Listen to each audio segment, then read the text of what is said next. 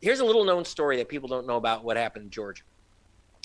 Raffensperger thought that he had given him the 11,780 votes because they disqualified so many. But what they didn't expect is groups like uh, uh, Rainbow Push, um, Black Voters Matter Fund, um, and the Transformative Justice Coalition.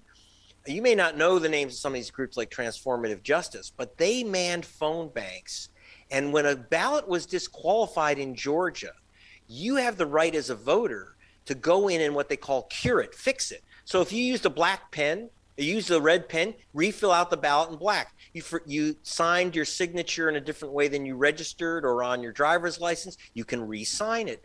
And they literally got tens of thousands of people to go into county clerk's offices and fix their ballots, which Raffensperger has told me he was dead shocked that the Democrats amount. It wasn't the Democratic Party. The Democratic Party stood on its, you know, sat on its hands.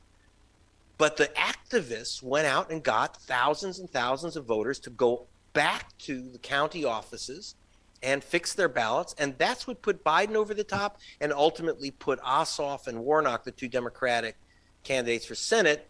That's how they won yeah. the primaries. Is this tremendous grassroots effort? Raffensperger thought that he had beaten them, but you know, at a certain point, he's he's going to do what he can for Trump and for the GOP, but he's not going to go to jail for this guy. And that's where that's where he drew the line. That doesn't make him a hero at all makes him a co-conspirator who got cold feet, jumped out of the getaway car. There's there's an interesting way of putting it. I like that.